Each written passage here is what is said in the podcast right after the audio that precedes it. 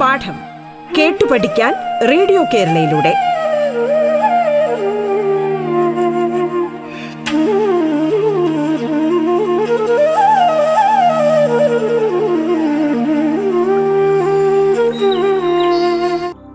School വിദ്യാഭ്യാസം ഓൺലൈനിലൂടെ ആയിരിക്കുന്ന ഇക്കാലത്ത് അഞ്ചു മുതൽ പത്ത് വരെയുള്ള ക്ലാസ്സുകളിലെ പാഠഭാഗങ്ങൾ വളരെ ലളിതമായി കുട്ടികളിലേക്ക് എത്തിക്കുകയാണ് പാഠം. പാഠത്തിന്റെ ഇന്നത്തെ അധ്യായത്തിൽ ഞാൻ മാർഗരറ്റ് ലിനിയാണ് നിങ്ങളോടൊപ്പമുള്ളത്. തിരുവനന്തപുരം ജില്ലയിലെ Vellanad government vocational and higher secondary സ്കൂളിലെ സാമൂഹ്യശാസ്ത്ര വിഷയം പഠിപ്പിക്കുന്ന അധ്യാപികയാണ്.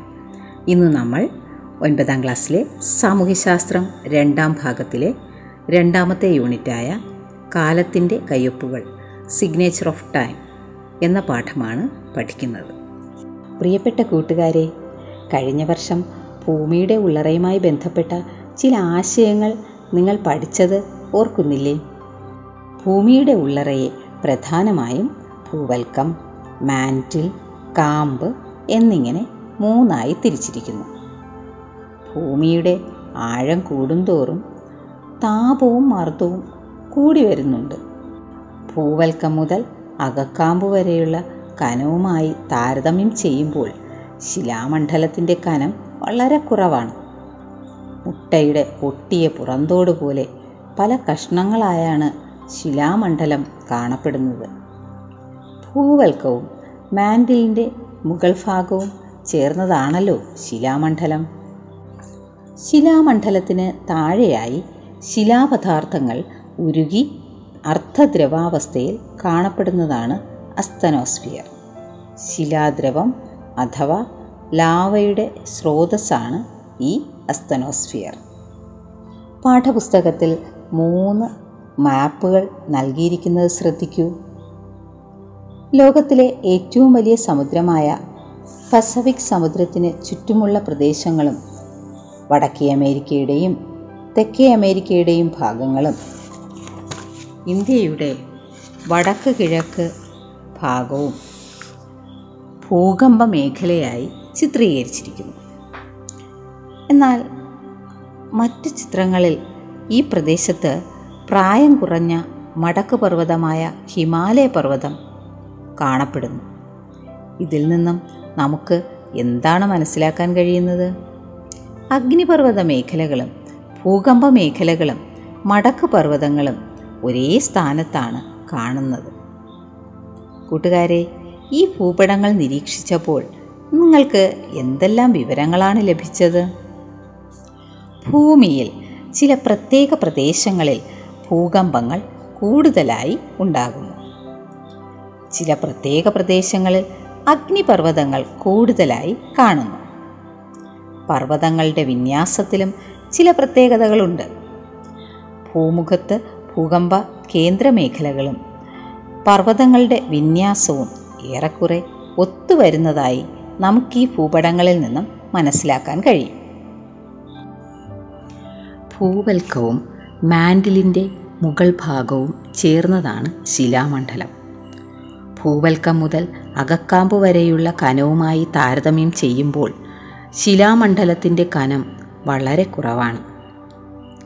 അനേകായിരം കിലോമീറ്ററുകൾ വിസ്തൃതിയും പരമാവധി നൂറ് കിലോമീറ്റർ കനവുമുള്ള ശിലാമണ്ഡല ഭാഗങ്ങളെ ശിലാമണ്ഡല ഫലകങ്ങൾ എന്നാണ് വിളിക്കുന്നത്. വലുതും ചെറുതുമായ ഈ ഫലകങ്ങൾ ഓരോന്നും സമുദ്രഭാഗവും വൻകര ഭാഗവും ഉൾക്കൊള്ളുന്നതോ സമുദ്രഭാഗം മാത്രം ഉൾക്കൊള്ളുന്നതോ വൻകര ഭാഗം മാത്രം ഉൾക്കൊള്ളുന്നതോ ആകാം. ശിലാമണ്ഡല ഫലകങ്ങളെ വലിപ്പത്തിന്റെ അടിസ്ഥാനത്തിൽ ചെറിയ ഫലകങ്ങളെന്നും വലിയ ഫലകങ്ങളെന്നും നമുക്ക് തരംതിരിക്കാം. പസഫിക് ഫലകം ആഫ്രിക്കൻ ഫലകം യുറേഷ്യൻ ഫലകം ആസ്ട്രേലിയൻ ഫലകം വടക്കേ അമേരിക്കൻ ഫലകം തെക്കേ അമേരിക്കൻ ഫലകം അന്റാർട്ടിക്കൻ ഫലകം തുടങ്ങിയവ വലിയ ഫലകങ്ങൾക്ക് ഉദാഹരണങ്ങളാണ്. എന്നാൽ അറേബ്യൻ ഫലകം ഫിലിപ്പൈൻ ഫലകം കോക്കോസ് ഫലകം നാസ്ക ഫലകം കരീബിയൻ ഫലകം സ്ക്വാഷ്യ ഫലകം അറേബ്യൻ ഫലകം എന്നിവ ചെറിയ ഫലകങ്ങൾക്കും ഉദാഹരണങ്ങളാണ്. വലിയ ഫലകങ്ങൾ ഏഴെണ്ണമാണുള്ളത്. ഇതിൽ സമുദ്രഭാഗം മാത്രം ഉൾക്കൊള്ളുന്ന പസഫിക് ഫലകമാണ് ഏറ്റവും വലുത്. എന്നാൽ ഏറ്റവും ചെറിയ ഫലകം ഏതാണ്? ജുവാൻഡി ഫുക്ക. ഭാഗികമായി ദ്രവാവസ്ഥയിലുള്ള അസ്തനോസ്ഫിയറിന് മുകളിലാണ് ശിലാമണ്ഡല ഫലകങ്ങൾ സ്ഥിതി ചെയ്യുന്നത്. ഭൂമിക്കുള്ളിലെ അത്യധികമായ താപത്താൽ ഉരുകിയ മാൻഡിലിന്റെ ഭാഗമായ മാഗ്മ നിരന്തരം സംവഹനത്തിന് വിധേയമായി കൊണ്ടിരിക്കുന്നു ഇത് ശിലാമണ്ഡല ഫലകങ്ങളെ ചലിപ്പിക്കുന്നു. ഫലകങ്ങളുടെ ചലനം എങ്ങനെയെന്ന് നമുക്ക് നോക്കിയാലോ? വർഷത്തിൽ ശരാശരി രണ്ട് സെന്റിമീറ്റർ മുതൽ പന്ത്രണ്ട് സെന്റിമീറ്റർ വരെ വേഗത്തിലാണ് ഫലകങ്ങൾ ചലിക്കുന്നത്. ഫലകങ്ങളുടെ ചലനവേഗം എല്ലാ കാലത്തും ഒരേപോലെ ആയിരുന്നില്ല. അഞ്ഞൂറ്റി എൺപത് ദശലക്ഷം വർഷങ്ങൾക്ക് മുൻപ് ചലനവേഗം വർഷത്തിൽ മുപ്പത് സെന്റിമീറ്റർ വരെ ഉണ്ടായിരുന്നു എന്നാണ് പഠനങ്ങൾ സൂചിപ്പിക്കുന്നത്. വൻകര വിസ്ഥാപന സിദ്ധാന്തം. ആയിരത്തി തൊള്ളായിരത്തി പന്ത്രണ്ടിൽ ആൽഫ്രഡ് വേഗ്നർ എന്ന ജർമ്മൻ കാലാവസ്ഥാ ശാസ്ത്രജ്ഞൻ വൻകര വിസ്ഥാപന സിദ്ധാന്തം എന്ന ആശയം അവതരിപ്പിച്ചു. ദശലക്ഷക്കണക്കിന് വർഷങ്ങൾക്ക് മുൻപ് ഇപ്പോഴുള്ള എല്ലാ വൻകരകളും ചേർന്ന് പാൻജിയ എന്ന ബൃഹത് വൻകരയും അതിനെ ചുറ്റി പന്തലാസ എന്ന മഹാസമുദ്രവും നിലനിന്നിരുന്നുവെന്ന് അദ്ദേഹം വാദിച്ചു. പിന്നീട് വൻകര ഉൾക്കൊള്ളുന്ന ഭാഗം സമുദ്ര അടിത്തട്ടിന് മുകളിലൂടെ പതുക്കെ തെന്നിമാറി ദശലക്ഷക്കണക്കിന് വർഷങ്ങൾ കൊണ്ട് ഇപ്പോഴുള്ള വൻകരകൾ രൂപം കൊണ്ടു എന്ന് അദ്ദേഹം വിശ്വസിച്ചു. ശിലാമണ്ഡല ഫലകങ്ങളുടെ വിവിധതരം ചലനങ്ങൾ സൃഷ്ടിക്കുന്ന ഫലകസീമകൾ ഏതെല്ലാമെന്ന് നമുക്ക് നോക്കാം. ഫലകങ്ങൾ പരസ്പരം അകലുന്നതാണ് വിയോജക സീമ എന്നാൽ ഫലകങ്ങൾ പരസ്പരം അടുത്തു വരുന്നതാണ് സംയോജക സീമ ഫലകങ്ങൾ പരസ്പരം ഉരഞ്ഞു നീങ്ങുമ്പോൾ അതിനെ ഛേദക സീമ എന്നും അറിയപ്പെടുന്നു. ഫലക ചലനങ്ങൾ ഫലക സീമകളിൽ വിവിധങ്ങളായ ഭൂരൂപങ്ങൾ സൃഷ്ടിക്കുന്നു. സംയോജക സീമകളിലാണ് മടക്ക് പർവതങ്ങൾ സൃഷ്ടിക്കപ്പെടുന്നത്. ഉദാഹരണത്തിന് ഇന്ത്യൻ ഫലകത്തിനും യുറേഷ്യൻ ഫലകത്തിനുമിടയിലായി രൂപം കൊണ്ട മടക്ക് പർവത നിരയാണ് ഹിമാലയ പർവതം. മടക്ക് പർവതങ്ങൾ എങ്ങനെയാണ് രൂപം കൊള്ളുന്നത്? സംയോജക സീമകളിൽ ശിലാമണ്ഡല ഫലകങ്ങളുടെ സമ്മർദ്ദ ഫലമായി ശിലാപാളികൾക്ക് വലനം സംഭവിക്കാറുണ്ട്. ഇതുമൂലം രൂപം കൊള്ളുന്ന പർവതനിരകളാണ് മടക്ക് പർവതനിരകൾ ഹിമാലയം ആൽപ്സ് ആൻഡീസ് അറ്റ്ലസ് എന്നിവയൊക്കെ മടക്ക് പർവതത്തിന് ഉദാഹരണങ്ങളാണ്. ഫലക ചലനങ്ങൾ ഫലകസീമകളിൽ വിവിധങ്ങളായ ഭൂരൂപങ്ങൾ സൃഷ്ടിക്കുന്നു. സംയോജക സീമകളിലാണ് മടക്കു പർവതങ്ങൾ സൃഷ്ടിക്കപ്പെടുന്നത്. ഉദാഹരണത്തിന് ഇന്ത്യൻ ഫലകത്തിനും യുറേഷ്യൻ ഫലകത്തിനും ഇടയിലായി രൂപം കൊണ്ട മടക്കു പർവത നിരയാണ് ഹിമാലയ പർവതം. ഇത്തരം മടക്കു പർവതങ്ങൾ എങ്ങനെയാണ് രൂപം കൊള്ളുന്നതെന്ന് നോക്കിയാലോ? സംയോജക സീമകളിൽ ശിലാമണ്ഡല ഫലകങ്ങളുടെ സമ്മർദ്ദ ഫലമായി ശിലാപാളികൾക്ക് വലനം സംഭവിക്കാറുണ്ട്. ഇതുമൂലം രൂപം കൊള്ളുന്ന പർവതനിരകളാണ് മടക്കു പർവതനിരകൾ. ഹിമാലയം ആൽപ്സ് ആൻഡീസ് അറ്റ്ലസ് എന്നിവയൊക്കെ മടക്കു പർവത നിരകളാണ് സംയോജക സീമകളിൽ ഫലകങ്ങൾ തമ്മിൽ സാന്ദ്രതാ വ്യത്യാസമുണ്ടെങ്കിൽ സാന്ദ്രത കൂടിയ ഫലകം സാന്ദ്രത കുറഞ്ഞ ഫലകത്തിനടിയിലേക്ക് ആണ്ടുപോകുന്നു. ഈ മേഖലകളെ നിമജ്ജന മേഖലകൾ എന്നാണ് വിളിക്കുന്നത്. നിമജ്ജന മേഖലകളിൽ സമുദ്രാന്തർ ഗർത്തങ്ങൾ രൂപപ്പെടാറുണ്ട്. പസഫിക് സമുദ്രത്തിലെ ചലഞ്ചർ ഗർത്തം ഇതിനൊരു ഉദാഹരണമാണ്. അറ്റ്ലാന്റിക് സമുദ്രത്തിൽ ഏകദേശം പതിനാലായിരം കിലോമീറ്റർ നീളത്തിൽ തെക്കു വടക്ക് ദിശയിൽ ഒരു പർവതനിര രൂപം കൊണ്ടിട്ടുണ്ട്. മധ്യ അറ്റ്ലാന്റിക് പർവതനിര എന്നാണിത് അറിയപ്പെടുന്നത് ആഫ്രിക്കൻ ഫലകത്തിനും തെക്കേ അമേരിക്കൻ ഫലകത്തിനും ഇടയിലുണ്ടായ വിയോജനത്തിന്റെ ഫലമായാണ് ഇത് രൂപപ്പെട്ടത്. ഫലകങ്ങൾ പരസ്പരം അകലുന്നതിന്റെ ഫലമായി ഇവയ്ക്കിടയിലൂടെ മാഗ്മ പുറത്തേക്ക് വരികയും തണുത്തുറഞ്ഞ് പർവതങ്ങളായി രൂപാന്തരപ്പെടുകയും ചെയ്യുന്നു. ഇത്തരം പർവതനിരകളെ സമുദ്രാന്തർ പർവതനിരകൾ എന്നാണ് വിളിക്കുന്നത്. വിയോജക സീമകളിലൂടെ ഉപരിതലത്തിലെത്തുന്ന മാഗ്മ ഫലക അതിരുകളിൽ തണുത്തുറയുന്നതിന്റെ ഫലമായി പുതിയ കടൽത്തറകൾ സൃഷ്ടിക്കപ്പെടുന്നു. ഈ പ്രതിഭാസമാണ് സമുദ്രതട വ്യാപനം ലോകത്ത് ഇരുന്നൂറ് ദശലക്ഷം വർഷത്തിനുമേൽ പഴക്കമുള്ള കടൽത്തറകൾ ഇല്ലാത്തത് ഇതിനാലാണ്. എന്നാൽ ലോകത്തിലെ വൻകരകൾ രണ്ടായിരം ദശലക്ഷം വർഷത്തിനുമേൽ പ്രായമുള്ളവയാണെന്ന് കണ്ടെത്തിയിട്ടുണ്ട്. ഫലകങ്ങൾ പരസ്പരം ഉരസി നീങ്ങുന്ന ഫലകസീമകൾ പൊതുവെ ഭ്രംശമേഖലകളാണ്. ഇത്തരം ഫലകസീമകളിൽ പൊതുവെ ഭൂരൂപങ്ങൾ സൃഷ്ടിക്കപ്പെടാറില്ല. വടക്കേ അമേരിക്കയിലെ സാൻ ആൻഡ്രിയാസ് ഭ്രംശമേഖല ഇതിനൊരു ഉദാഹരണമാണ്. മറ്റിടങ്ങളെ അപേക്ഷിച്ച് ഫലകാതിരുകൾ പൊതുവെ ദുർബലമായതിനാൽ ഇത്തരം ഫലകാതിരുകൾ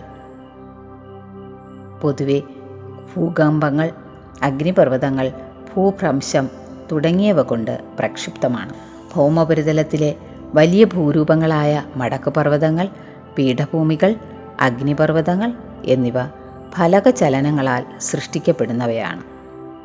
ഫലകചലനങ്ങളെ കൂടാതെ മറ്റേതൊക്കെ ശക്തികളാണ് ഭൂമുഖത്ത് മാറ്റങ്ങൾ ഉണ്ടാക്കുന്നത്? ഭൗമോപരിതലത്തിലെ ഒട്ടുമിക്ക ഭൂരൂപങ്ങളും ഇത്തരം ഭൗമചലനങ്ങളുടെ സംഭാവന തന്നെയാണ്. ഭൗമചലനങ്ങളുടെ ഫലമായി ഭൂവൽക്കത്തിലെ ചില പ്രദേശങ്ങൾ ഉയർത്തപ്പെടുകയും ചിലത് താഴ്ത്തപ്പെടുകയും ചെയ്യുന്നു.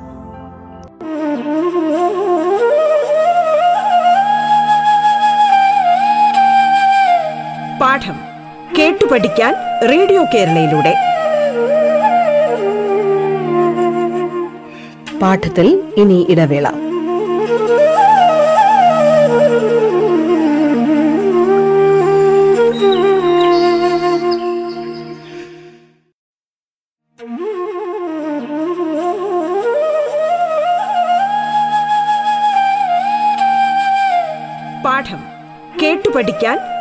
കേരളയിലൂടെ. തുടർന്ന് കേൾക്കാം പാഠം.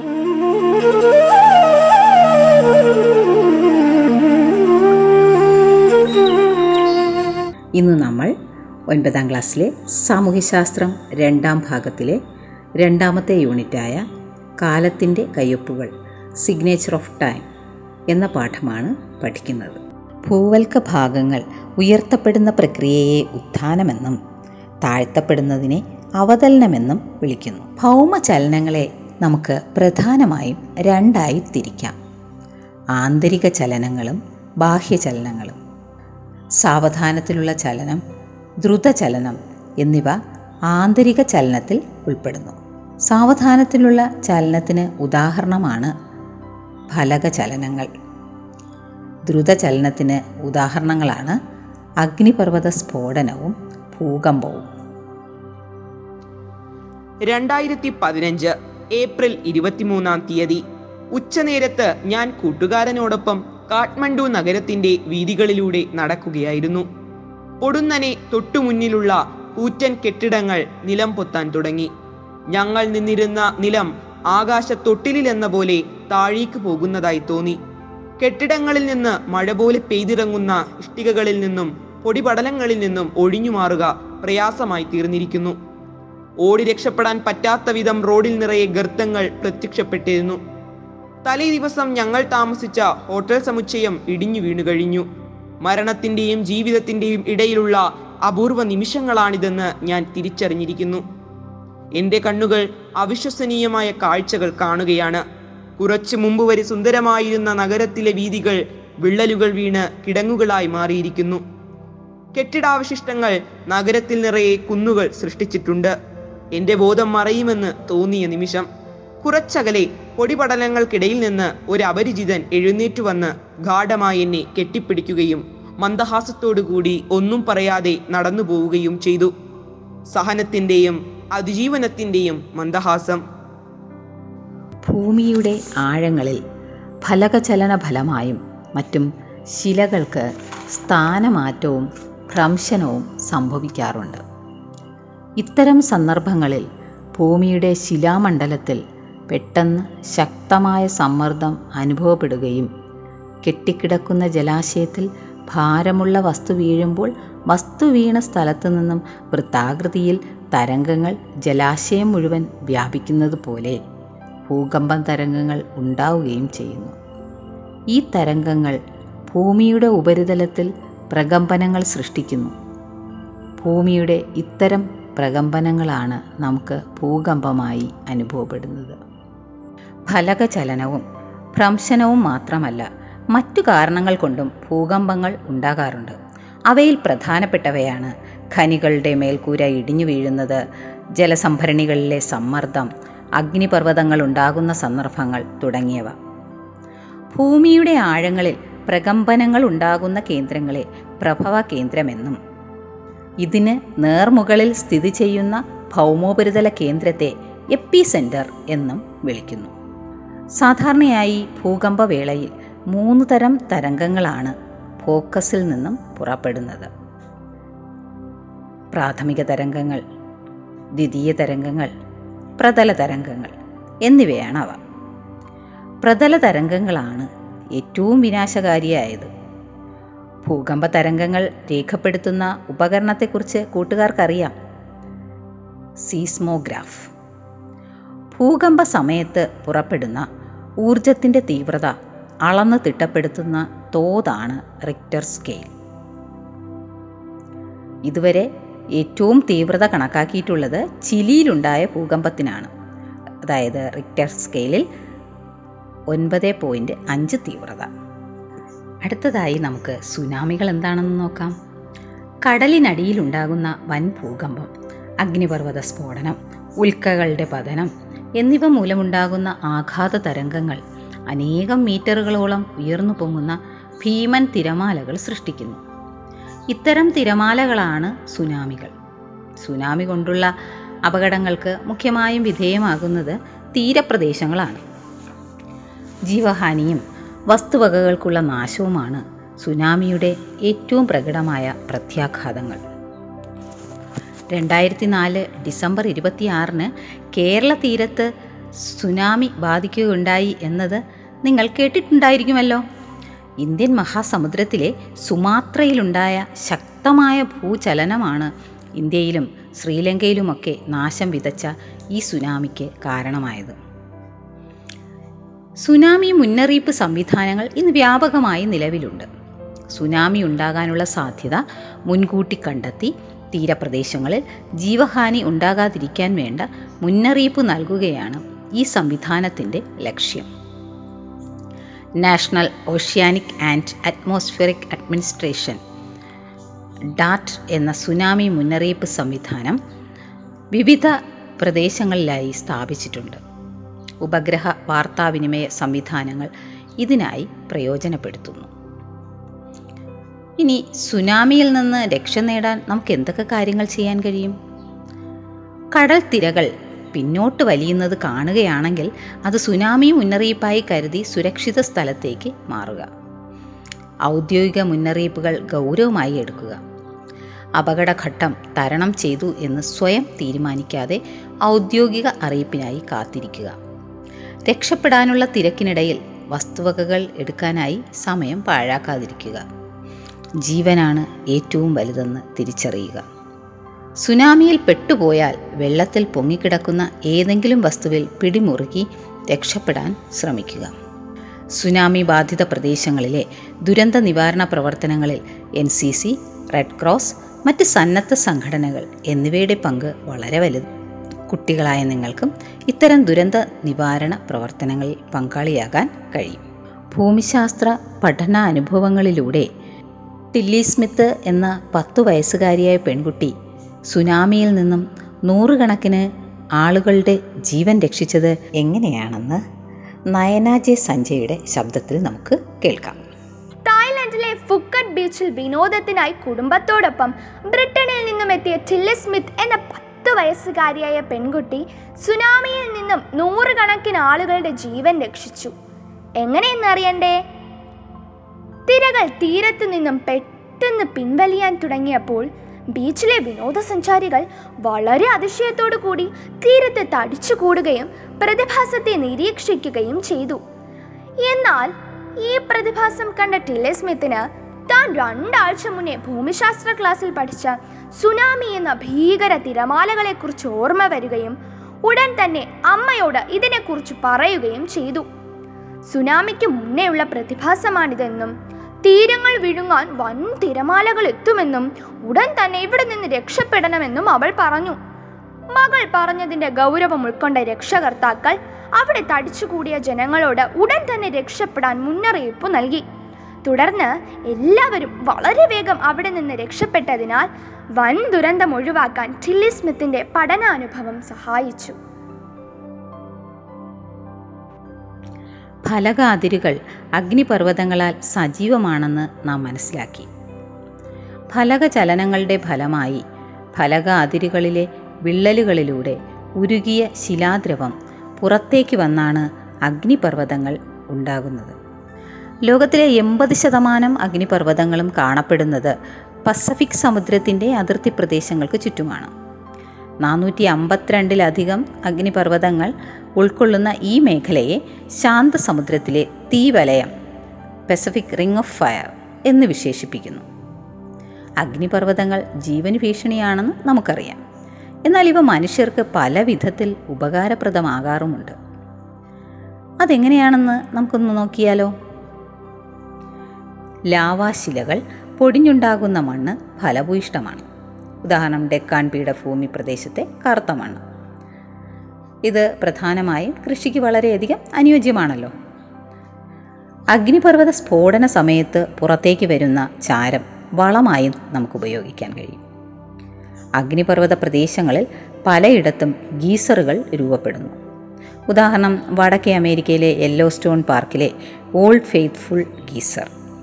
ഈ പ്രദേശങ്ങളൊക്കെ വിനോദസഞ്ചാര കേന്ദ്രങ്ങളായി മാറിയിട്ടുണ്ട്. എന്നാൽ കേരളത്തിൽ അഗ്നിപർവതത്തിന് സാധ്യതകൾ ഉണ്ടോ? ഈ കാര്യം നിങ്ങൾ ഒന്ന് അന്വേഷിച്ച് കണ്ടെത്തുക. ഇന്ന് നാം പഠിച്ച കാര്യങ്ങൾ ഒന്നുകൂടി ഓർത്തെടുത്താലോ? ഭൂവൽക്കവും മാൻഡിലിന്റെ മുകൾ ഭാഗവും ചേർന്നതാണ് ശിലാമണ്ഡലം. വലിപ്പത്തിന്റെ അടിസ്ഥാനത്തിൽ ഇവയെ വലിയ ഫലകങ്ങൾ ചെറിയ ഫലകങ്ങൾ എന്നിങ്ങനെ തരംതിരിക്കാം. ശിലാമണ്ഡല ഫലകങ്ങളുടെ വിവിധതരം ചലനങ്ങൾ സൃഷ്ടിക്കുന്ന ഫലക സീമകളാണ് വിയോജക സീമ സംയോജക സീമ ഛേദക സീമ ഭൗമചലനങ്ങളെ നമുക്ക് പ്രധാനമായും രണ്ടായി തിരിക്കാം ആന്തരിക ചലനങ്ങളും ബാഹ്യ ചലനങ്ങളും. ഭൂകമ്പവേളയിൽ മൂന്ന് തരം തരംഗങ്ങളാണ് ഫോക്കസിൽ നിന്നും പുറപ്പെടുന്നത്. പ്രാഥമിക തരംഗങ്ങൾ ദ്വിതീയ തരംഗങ്ങൾ പ്രതല തരംഗങ്ങൾ എന്നിവയാണവ. ഭൂമിയുടെ ആഴങ്ങളിൽ പ്രകമ്പനങ്ങൾ ഉണ്ടാകുന്നതിന്റെ ഫലമായാണ് ഭൂകമ്പങ്ങൾ ഉണ്ടാകുന്നത്. കടലിനടിയിലുണ്ടാകുന്ന വൻ ഭൂകമ്പം അഗ്നിപർവത സ്ഫോടനം ഉൽക്കകളുടെ പതനം എന്നിവ മൂലമുണ്ടാകുന്ന ആഘാത തരംഗങ്ങൾ സുനാമികൾ ഉണ്ടാകുന്നതിന് കാരണമാകുന്നു. ലോകത്തിലെ എൺപത് ശതമാനം അഗ്നിപർവതങ്ങളും കാണപ്പെടുന്നത് പസഫിക് സമുദ്രത്തിന്റെ അതിർത്തി പ്രദേശങ്ങൾക്ക് ചുറ്റുമാണ്. കാലത്തിന്റെ കയ്യൊപ്പുകൾ എന്ന ഈ യൂണിറ്റ് ഇവിടെ പൂർണമാകുന്നു.